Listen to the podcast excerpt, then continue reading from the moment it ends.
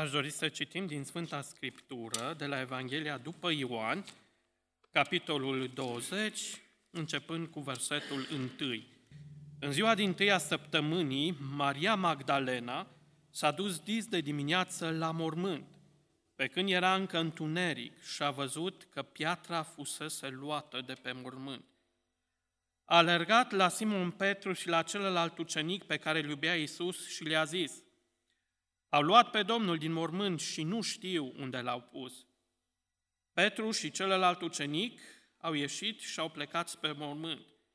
Au început să alerge amândoi împreună, dar celălalt ucenic alerga mai repede decât Petru și a ajuns, la, și a ajuns cel din tâi la mormânt. S-a plecat și s-a uitat înăuntru. A văzut fâșile de pânză jos, dar n-a intrat. Simon Petru, care venea după el, a ajuns și el, a intrat în mormânt și a văzut fâșile de pânză jos. Iar ștergarul, care fusese pus pe capul lui Isus, nu era cu fâșile de pânză, ci făcut sul și pus într-un alt loc singur. Atunci, celălalt ucenic, care ajunsese cel din tâi la mormânt, a intrat și el și a văzut și a crezut. Căci tot nu pricepeau că după Scriptură, Iisus trebuia să învieze din morți. Apoi ucenicii s-au întors acasă. Dar Maria ședea afară lângă mormânt și plângea. Pe când plângea, s-a plecat să se uite în mormânt și a văzut doi îngeri în alb, șezând în locul unde fusese culcat trupul lui Iisus, unul la cap și altul la picioare. Femeie, i-au zis ei, pentru ce plângi? Ea le-a răspuns, pentru că au luat pe Domnul meu și nu știu unde l-au pus. După ce a zis aceste vorbe, s-a întors și a văzut pe Iisus stând acolo în picioare, dar nu știa că este Iisus. Femeie, i-a zis Iisus, de ce plângi?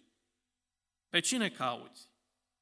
Ea a crezut că este grădinarul și i-a zis, Domnule, dacă l-ai luat, spune-mi unde l-ai pus și mă voi duce să-l iau.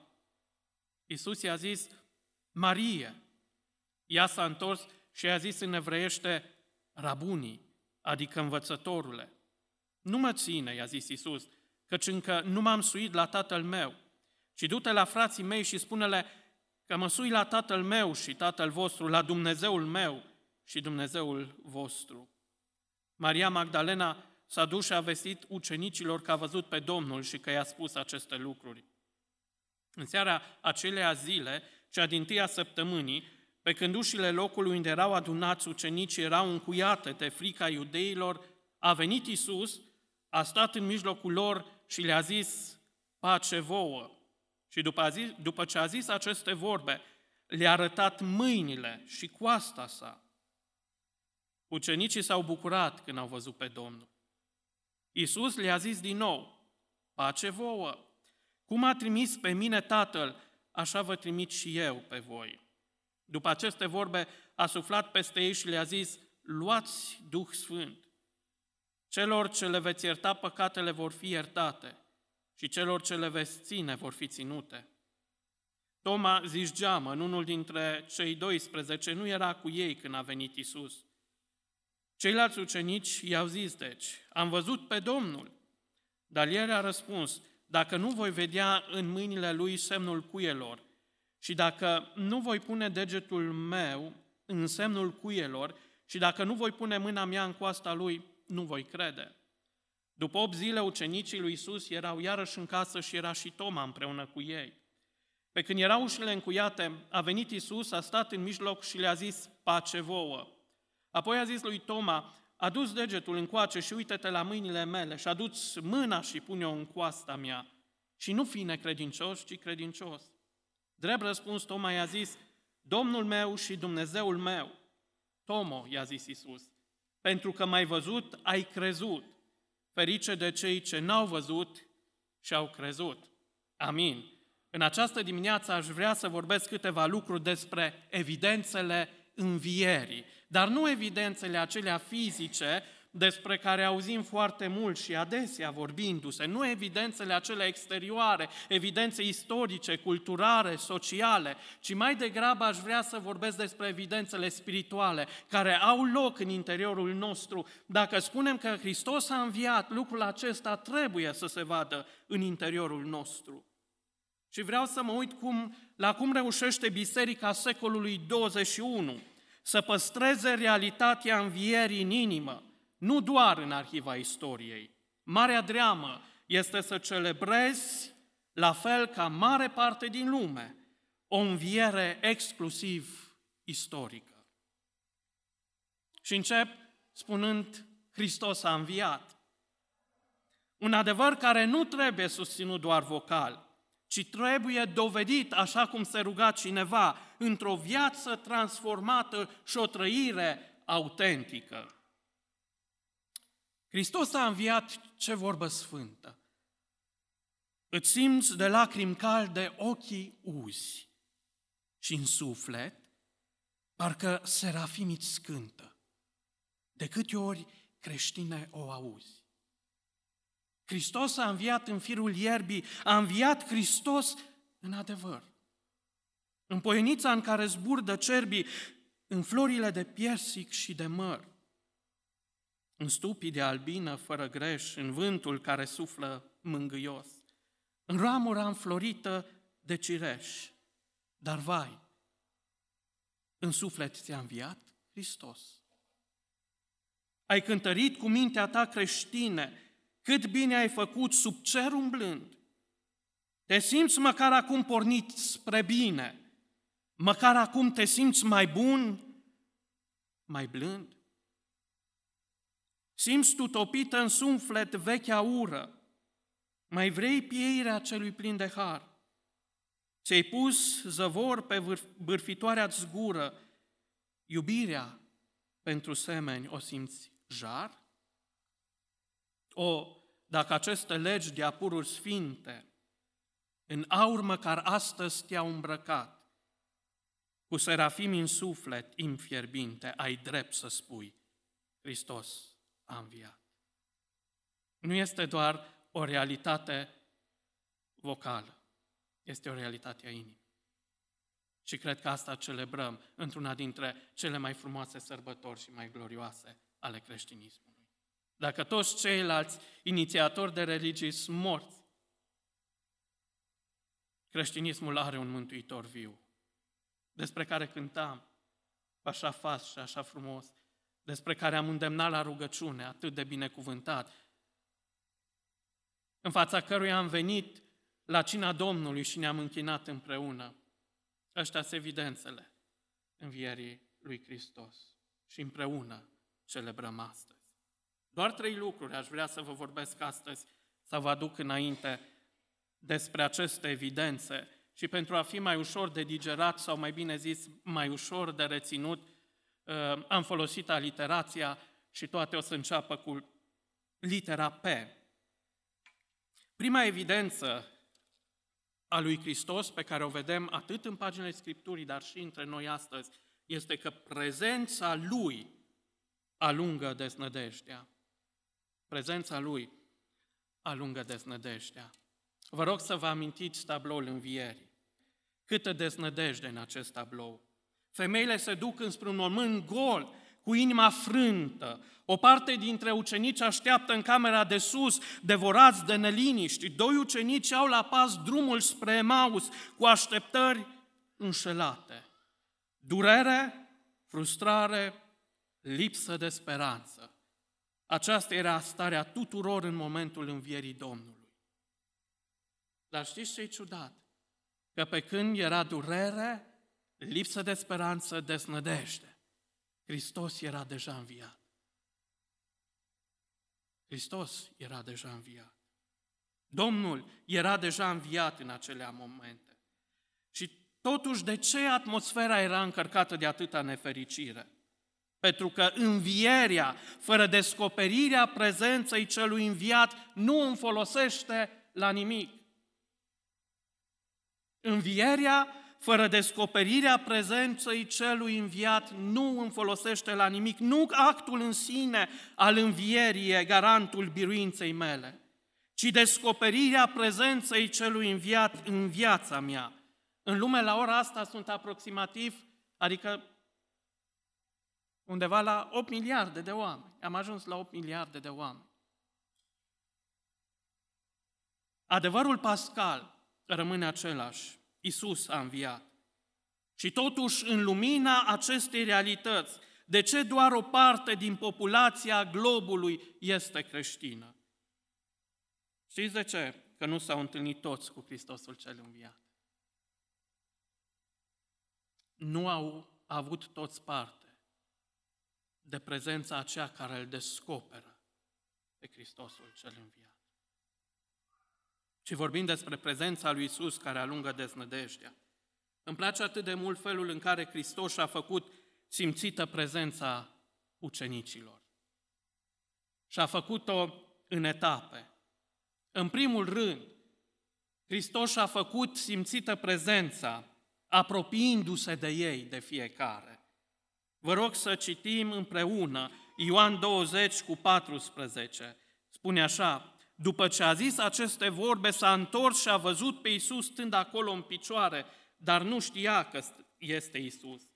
Să deschidem și în Evanghelia după Luca, la capitolul 24, la versetul 15. Pe când vorbea ei se întreb, și se întrebau, Iisus s-a apropiat și mergea pe drum împreună cu ei.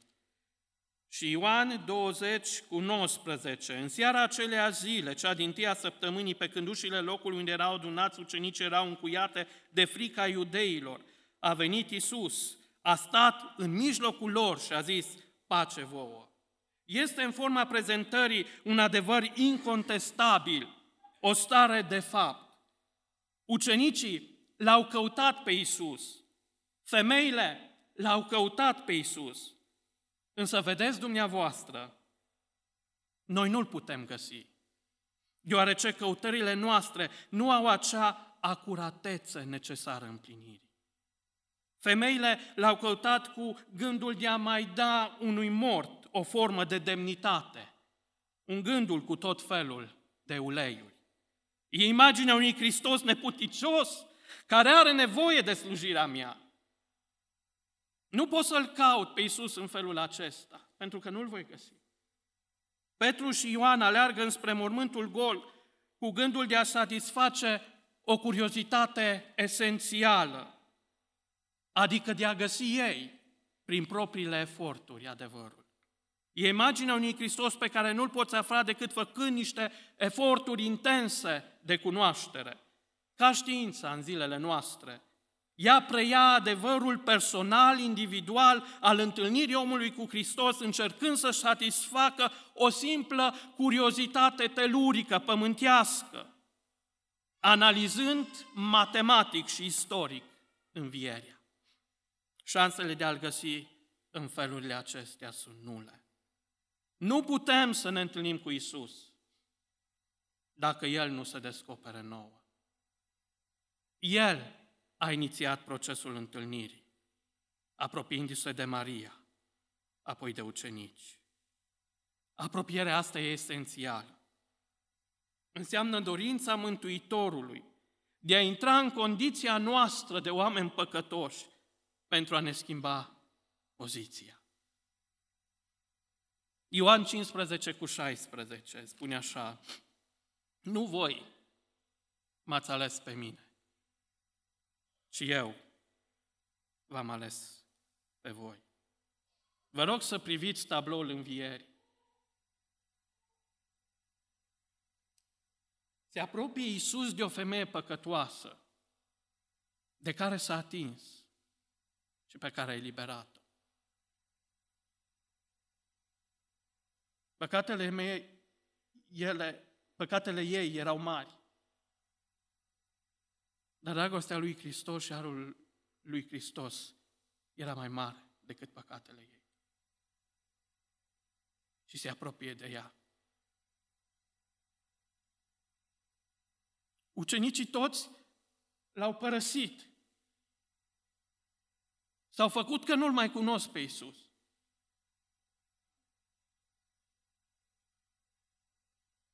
Și adevărul învierii este acesta. Că Isus se apropie de niște ucenici care l-au respins. Și îmi place cum se apropie de ei. Unu, îi spune Maria, du-te și, Mariei, du-te și spune fraților mei.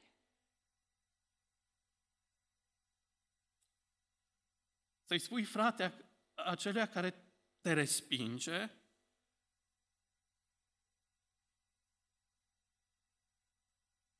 să-l mai consideri frate acelea care te vinde, pe acela care te vinde. Și numai că îl consideră fraz, dar când vine, vine exact în mijlocul lor. În mijlocul lor. Au unor ucenici care la un moment dat au fugit de el. Vine în mijlocul lor. Apoi se apropie de doi ucenici care mergeau spre Maus.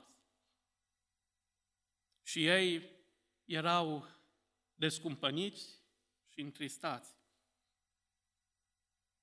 Și Domnul Isus se apropie de ei. Nu mai credeau. Nu au mai crezut.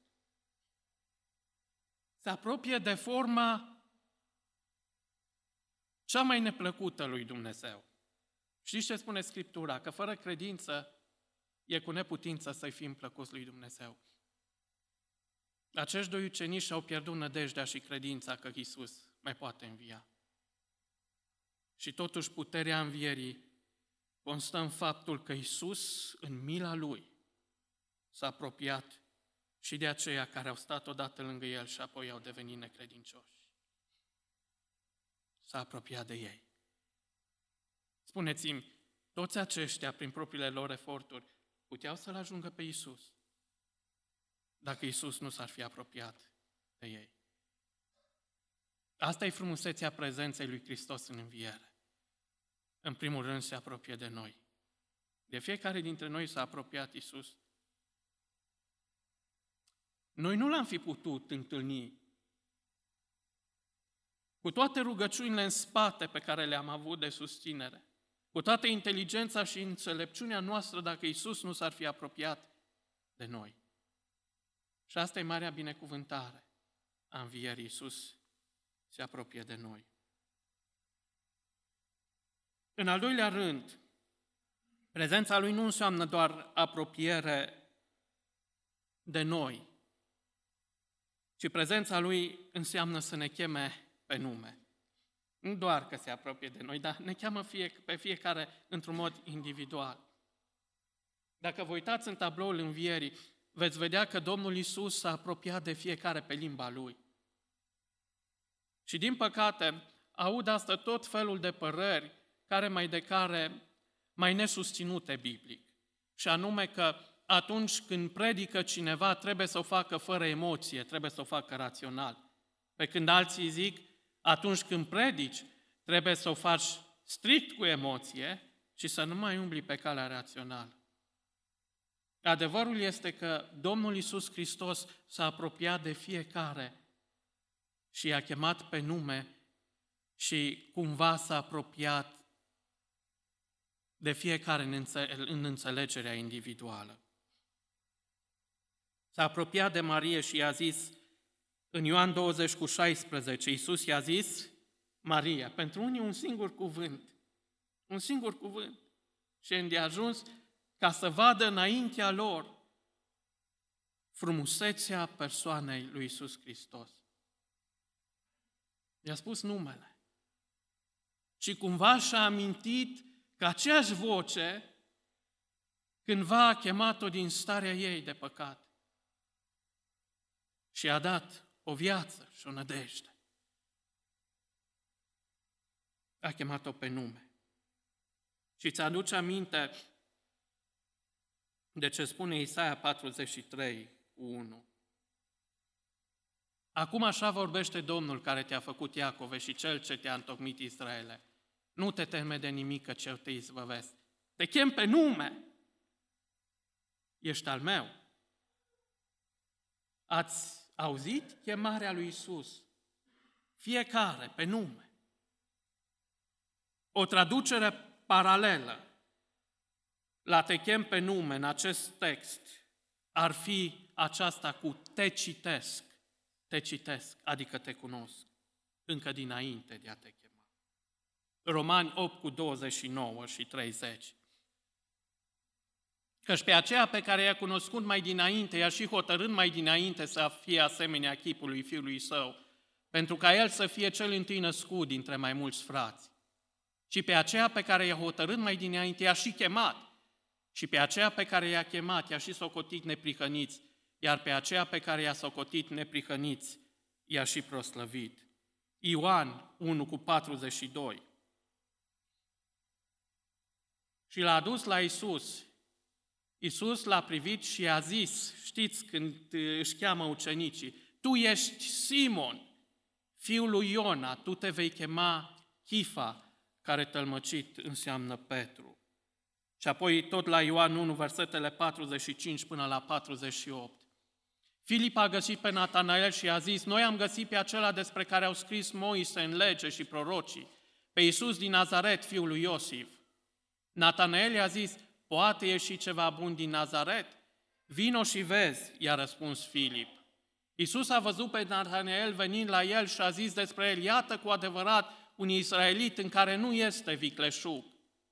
De unde mă cunoști? i-a zis Natanael.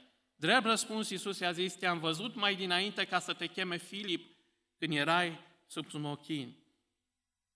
Când Dumnezeu, când Domnul Iisus Hristos a strigat-o pe nume pe Maria, a strigat-o pentru că o cunoștea, îi cunoștea inima, îi cunoștea toate lucrurile. Nimic nu era ascuns de el. Numele fiecăruia dintre voi a fost rostit de Domnul în momentul în care v-a chemat. Pentru că această rostire a numelui înseamnă că El cunoaște, ne cunoaște încă de la început, dar și că El ne cheamă la o relație intimă și individuală. Oare cum a strigat-o pe Maria? V-ați pus această întrebare? Ah, da, Maria s-a întors spre el cu tot dorul când i-a zis rabunii. Dar cum a fost glasul lui Isus când a chemat-o pe Maria? Cred că avea în glasul lui prezentă toată iubirea, afecțiunea și mila, pe care numai Isus ar fi putut să-l aibă, dar având în același timp toată hotărârea mântuitoare. Psalmul 29 de la versetul 3 până la versetul 9, spun așa. Glasul Domnului răsună pe ape, Dumnezeul slavei face să bubuie tunetul, Domnul este pe ape mari. Glasul Domnului este puternic, glasul Domnului este măreț. Glasul Domnului sfărâmă cedrii, Domnul sfărâmă cedrii Libanului. Îi face să sară ca niște visei și Libanul și Sirionul sar ca niște pui de bivoli. Glasul Domnului face să țâșnească flăcări de foc. Glasul Domnului face să se cutremure pustia, Domnul face să tremure pustia Cadeș. Glasul Domnului face pe cerboaică să nască. El despoie pădurile, în locașul lui totul strigă slavă. Acest glas al Domnului a strigat-o pe Maria. Și în acest glas al Domnului era toată puterea mântuitoare a celui înviat, slăvit să fie numele Lui. Dar știți ce e interesant? Când îi cheamă pe ucenici pe nume, când îi cheamă pe Maria pe nume, nu îi cheamă doar așa pentru a-L recunoaște pe Fiul, pe El cel înviat. Nu doar pentru acest lucru, ci îi cheamă pentru a-i pune în slujire. Vă rog să vă uitați împreună cu mine la chemarea pe care o are față de Petru în Ioan, capitolul 21. Spune așa de la versetul 18. Adevărat, adevărat îți spun că atunci când erai mai tânăr, singur te încingeai și te duceai unde voiai. Dar când vei îmbătrâni, îți vei întinde mâinile și altul te va încinge și te va duce unde nu vei voi. A zis acest lucru ca să arate cu ce fel de moarte va proslăvi Petru pe Dumnezeu. Și după ce a vorbit astfel, i-a zis, Petre, vino după mine. Să spună că dacă îl urmezi pe el, vei avea dureri și încercări și poveri și necazuri, că alții vor face din tine ceea ce tu nu vrei doi să faci, că te vor duce la moarte și apoi să zică Domnul, Petre, în condițiile și în contextul ăsta eu te chem să vii după mine. L-ai urma pe Hristosul cel înviat în condițiile astea. Să știi că urmează persecuția, să știi că urmează suferința, să știi că urmează durerea. Dar astăzi trăim câteodată în anumite biserici un circ în care chemarea se face la un Hristos care te vindecă întotdeauna, care îți dă biruință întotdeauna, care te ascultă întotdeauna, care întotdeauna face cum vrei tu, nu cum vrea El. Un Hristos rob dorințelor, nevoilor și apucăturilor noastre. Și bisericile astea îți găsești cei mai mulți membri. Îți pline ochi. Și oamenii vin și merg de peste tot pentru că le place o astfel de Evanghelie. Dumnezeu să fie slujitorul omului. Nu uita, Hristosul cel înviat te cheamă. Dar când te cheamă pe nume, îți dă și o povară pe suflet. Și întrebarea este, ești gata să porți povara asta și să-L urmezi pe El? Dar știți ce-i fain? Că povara asta nu o ducem singuri. Zice, în lume veți avea necazuri, dar îndrăsniți că eu am biruit lumea. Și apoi le spune ucenicilor, și iată că eu sunt cu voi până la sfârșit.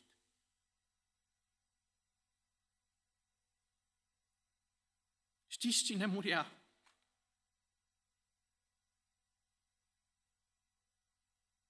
Nu doar Petru. Știți cine era lângă Petru care muria? Era acela care l-a chemat la moarte, la jertfă. Și știu că noi, fiecare dintre noi, nu putem să luăm durerea celor dragi. Există o limită pe care nu o putem depăși. Nu putem să luăm durerea celor dragi. Și am văzut oameni care stăteau în fața celor dragi înaintea morții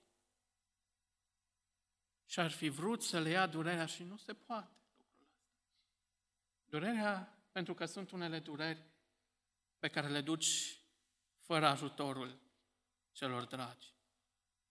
Nu ai cum să le duci cu ajutorul lor. Dar este lângă tine cineva întotdeauna. Prezența aceluia care a înviat și este viu în vecii vecilor, care te va duce dincolo de moarte. Va fi cu tine, chiar dacă va fi să trec prin valea umbrei morții, nu mă tem de niciun rău, că e singur, singurul care ești cu mine. De ce? Pentru că așa cum zice Isaia, El suferințele și durerile noastre le-a luat asupra și este singurul care ne duce dincolo de mormânt. Cu ajutorul Lui ne ducem dincolo. L-am ascultat pe Traian Dors de ună zi și mi-a plăcut tare mult felul în care a vocalizat sau felul în care a vorbit despre Hristos care a fost cu el în suferință, în închisoare. Și zice așa, nici nu știți câtă putere am primit înaintea morții și înaintea durere și a suferinței. Nici nu m-am gândit că cineva poate să primească o astfel de putere.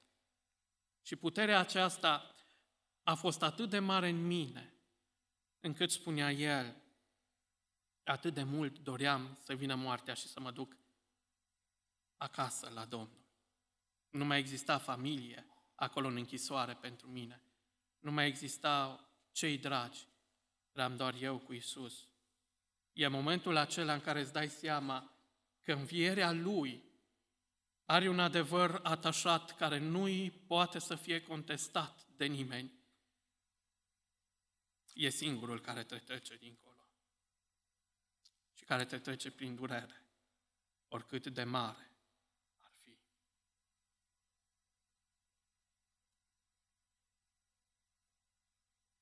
Și prezența Lui înseamnă și nu rămân aici, în al treilea rând, descoperirea Scripturilor. Dacă ne uităm în Luca, în drumul spre Maus, Domnul Iisus le-a descoperit Scripturile, i-a învățat Scripturile și zice că abia atunci li s-au deschis ochii când au stat cu el la masă și, a văzut, și au văzut cei doi că toată Scriptura se împlinește în Cel care era înaintea lor. Și apoi, prezența Lui înseamnă și descoperirea propriei persoane. În întâlnirea cu Toma la 27 din Ioan 20 spune, apoi a zis lui Toma, a dus degetul în coace și uite-te la mâinile mele și a dus mâna și pune-o în coasta mea și nu fi necredincios, ci credincios. Domnul Iisus îl invită pe Toma să aibă o relație personală cu el, pentru că înaintea lui Toma era descoperită prezența și persoana Domnului Iisus Hristos. Pe lângă prezența Lui, care, așa cum ziceam, alungă desnădejdea, în al doilea rând avem pacea lui Isus, care alungă disperarea. Domnul Isus a venit la ucenici și ce le-a zis? Pace vouă. Pace vouă. Dar nu le-a zis doar o dată. Le-a zis de două ori. Haideți să citim, să vedem. 20, Ioan 20 cu 19. În seara acelea zile, cea din tâia săptămânii, pe când ușile locului unde erau adunați ucenici erau încuiate de frica iudeilor, a venit Isus, a stat în mijlocul lor și le-a zis, pace vouă. De ce? Pentru că erau disperați. Și după ce a zis aceste vorbe, le-a arătat mâinile și coasta sa. Ucenicii s-au bucurat când au văzut pe Domnul.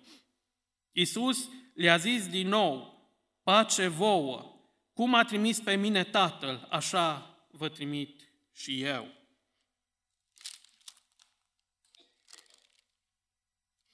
Și apoi, versetul 26, după 8 zile, ucenicii lui Isus erau iarăși în casă și era și Toma împreună cu ei. Pe când erau ușile încuiate, a venit Isus, a stat în mijlocul lor și le-a zis, pace vă spuneți-mi, de ce a trebuit să repete Domnul Isus? De trei ori, pace vouă. Era acolo o evidență care spunea clar și afirma clar și afirmă clar că ucenicii nu aveau pace, deși l-au văzut, deși au văzut rănile, deși au văzut pe Domnul înaintea lor. Știți care era evidența aceasta? Păi spune că în primul rând când a venit, prima dată când a venit Isus la ei, ucenicii stăteau cu ușile încuiate, adică zăvorâte, de frica celorlalți. Și a stat Domnul Isus, a venit la ei, a vorbit cu ei, le-a zis pace vouă, s-au bucurat și după 8 zile, Isus vine din nou acolo. Și știți ce spune Scriptura? Dramatic. Unde stăteau ucenicii? În camera de sus. Cum erau ușile încă încuiate? Vă rog să vă imaginați necredința lui Toma în gestul ucenicilor. Vine Toma să se întâlnească cu ucenicii și bate la ușă, că ușa era încuiată. Și ucenicii încep un dialog cu Toma prin ușa încuiată și spune, am via Domnul! Dar stai că mai avem câteva lacăte de deschis. Dar Domnul a înviat, crede-ne! Dar mai sunt câteva zăvoare de tras. Dar Domnul a înviat. Spuneți-mi, dacă ați fi fost în locul lui Toma, ați mai fi crezut? Să fie o credință aceea, din aceea teoretică. Să vrei să fii lumină printre cei din jurul tău, dar să stai zăvorât. De frică, de teamă. Să predici de un Hristos care vindecă, să predici de un Hristos care se apropie de om și șterge păcatul și să fii plin de teamă. Și ai o credință de duminică și o pace de duminică. și în restul săptămânii să fii plin de teamă.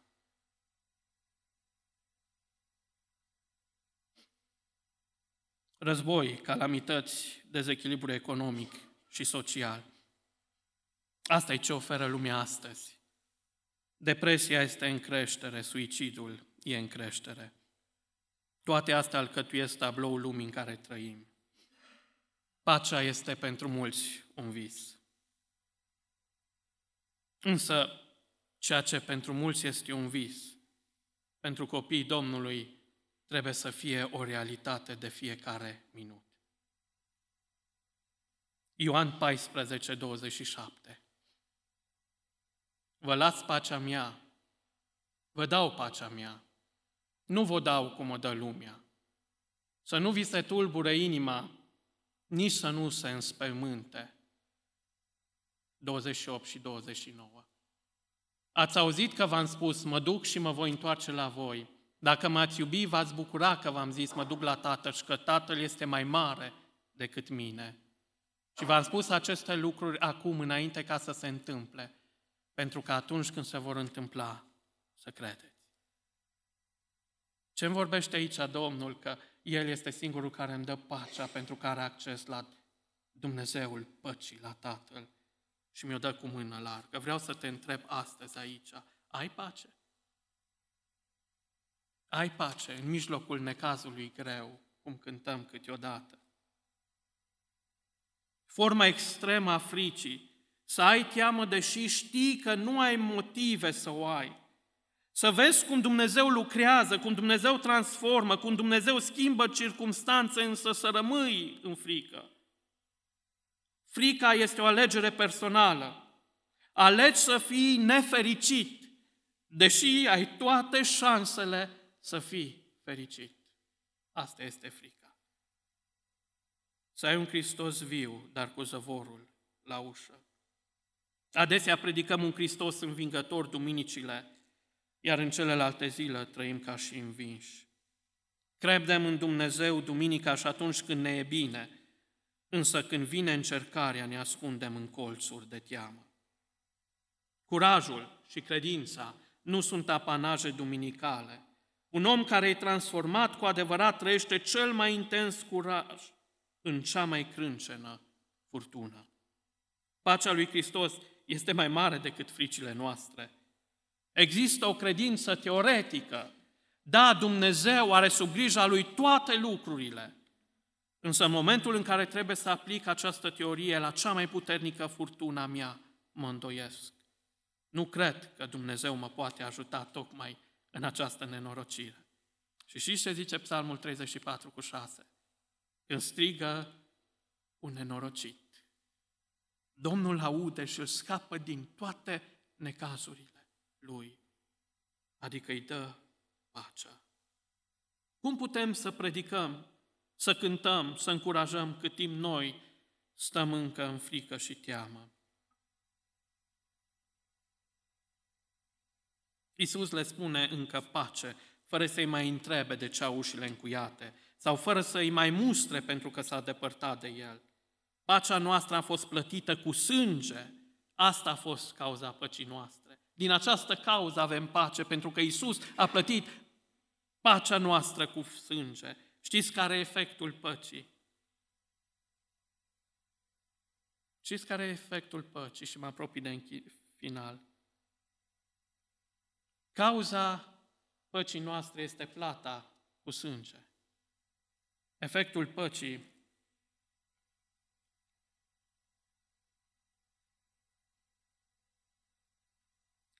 Versetul 20 din Ioan 20. Și după ce a zis aceste vorbe, le-a arătat mâinile și coasta sa. Ucenicii s-au bucurat când au văzut pe Domnul. Efectul păcii este bucuria, fericirea.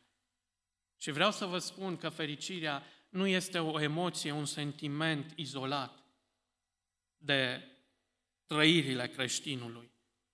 Nu poți să spui caut fericirea. Ăsta este cel mai greșit lucru pe care un om poate să-l spună și să-l urmeze. Poți să faci orice, să găsești fericirea și nu o vei găsi dacă nu ai pacea lui Dumnezeu în inimă. Și un creștin adevărat știe că slujește pe Dumnezeul, nu Dumnezeul fericirii, Dumnezeul păcii care aduce bucurie și fericire. Și de aceea nu suntem fericiți dacă nu avem pace. Și ca să fim plini de fericire, trebuie să avem pace. Asta este pacea pe care doar Domnul Isus Hristos, adică acela înviat, poate să o dea. Și ultimul lucru, avem nevoia avem nevoie de puterea lui Hristos care alungă decepțiile și dezastrul. Ioan 20 cu 22. A venit la Isus, a venit Isus la săi și le-a spus așa, pace vouă. Cum a trimis pe mine Tatăl, așa vă trimit și eu pe voi. După aceste vorbe a suflat peste ei și le-a zis, luați Duh Sfânt. Această suflare pe care Domnul Isus o face este aceea suflare pe care Tatăl Său a făcut-o când a creat pe om și a spus că în el a pus suflare de viață. E vorba despre aceeași suflare a Duhului de putere, de viață.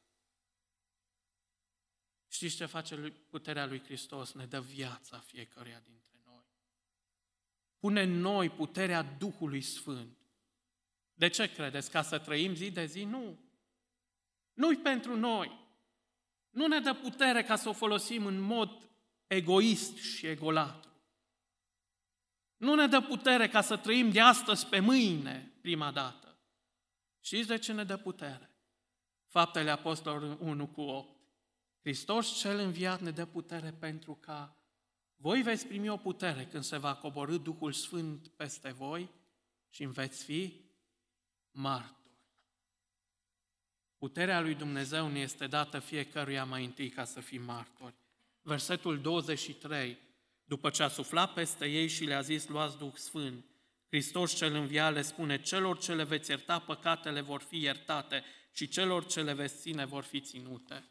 Acum, religiile clasice, ă, cum este ortodoxismul și catolicismul, cred că aceste versete fac referire la preotul ca mijlocitor. Dacă el desleagă ceva, este deslegat. Dacă el leagă ceva, este legat. Dar nu la asta se face referire.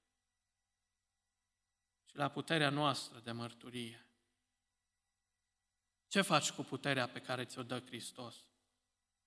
Și puterea asta o dă fiecăruia, ai primit-o și tu, am primit-o și eu. Ce facem cu ea? Vreau să te întreb acum la încheiere. Hristos, care ți-a dat puterea asta, este El slăvit în viața ta, în familia ta, printre vecinii tăi, printre rudele tale, printre colegii tăi de la lucru. Știu ei că ești copil al lui Dumnezeu și văd ei în tine lucrul acesta, văd puterea aceasta care transformă, care schimbă, pe care numai Hristos Domnul o poate da. Cred că am mai spus lucrul ăsta, dar fratele meu era la un moment dat într-un loc și vorbea cu cineva de la biserică. Și lângă acela cu care s-a întâlnit de la biserică mai era un prieten de-a lui. Și fratele meu a început să vorbească despre lucrurile spirituale, despre biserică și prietenul spune către fratele meu, tu ești pocăit? Și fratele meu zice, da. Îi zice, se vede pe vorba ta. Și apoi se întoarce spre prietenul lui care mergea de ani de zile la biserică și spune, dar tu ești pocăit? Și zice, da. La care prietenul îi spune, n-a văzut și nu mi-aș fi dat seama niciodată de lucrul acesta. Nu fără mărturie, din păcate. Știu cei din jurul nostru că suntem creștini. Vreau să vă spun acum la încheiere o dramă care s-a petrecut în camera de sus. Prima dată când Isus s-a arătat, s-a arătat la câți ucenici? La zece.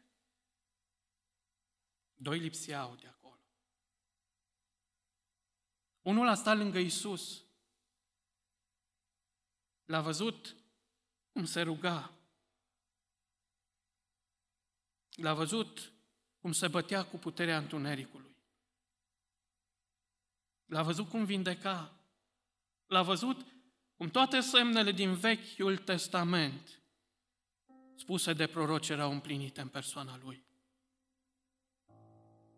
și a avut curajul să meargă la masă cu Isus.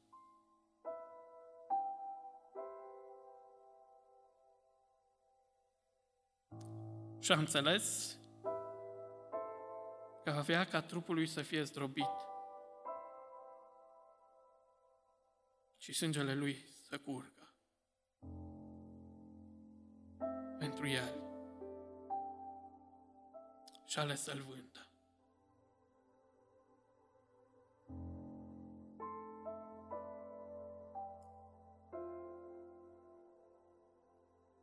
Nu important doar să stai cu Hristosul care suferă, dacă n-ajungi să stai cu Hristosul care învind, biruie moartea. Moartea mea și moartea fiecăruia dintre noi. Și poate spunem că Iuda a fost omul fără de legi ales din veșnicie pentru acest lucru. Dar întrebarea mea este, ținem noi la Isus Hristos în fiecare zi atât de mult încât să nu-L vintem pentru nimic?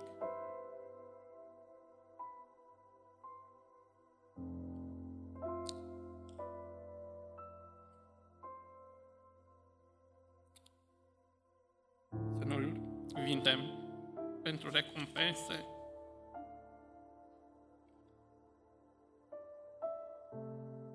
ci chiar pentru fericirea noastră proprie.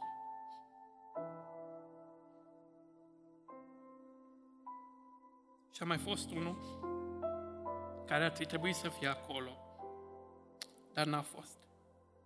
Dar Domnul s-a îndurat de el. Doi ucenici care s-au jucat cu adevărul învierii.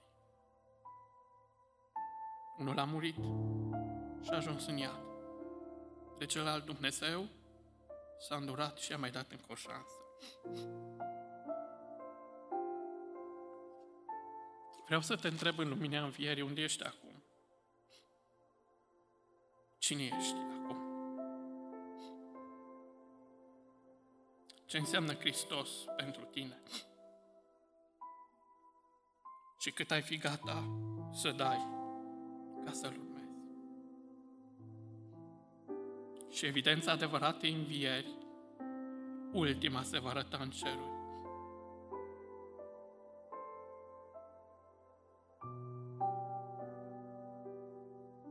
Când noi toți vom fi împreună în slavă,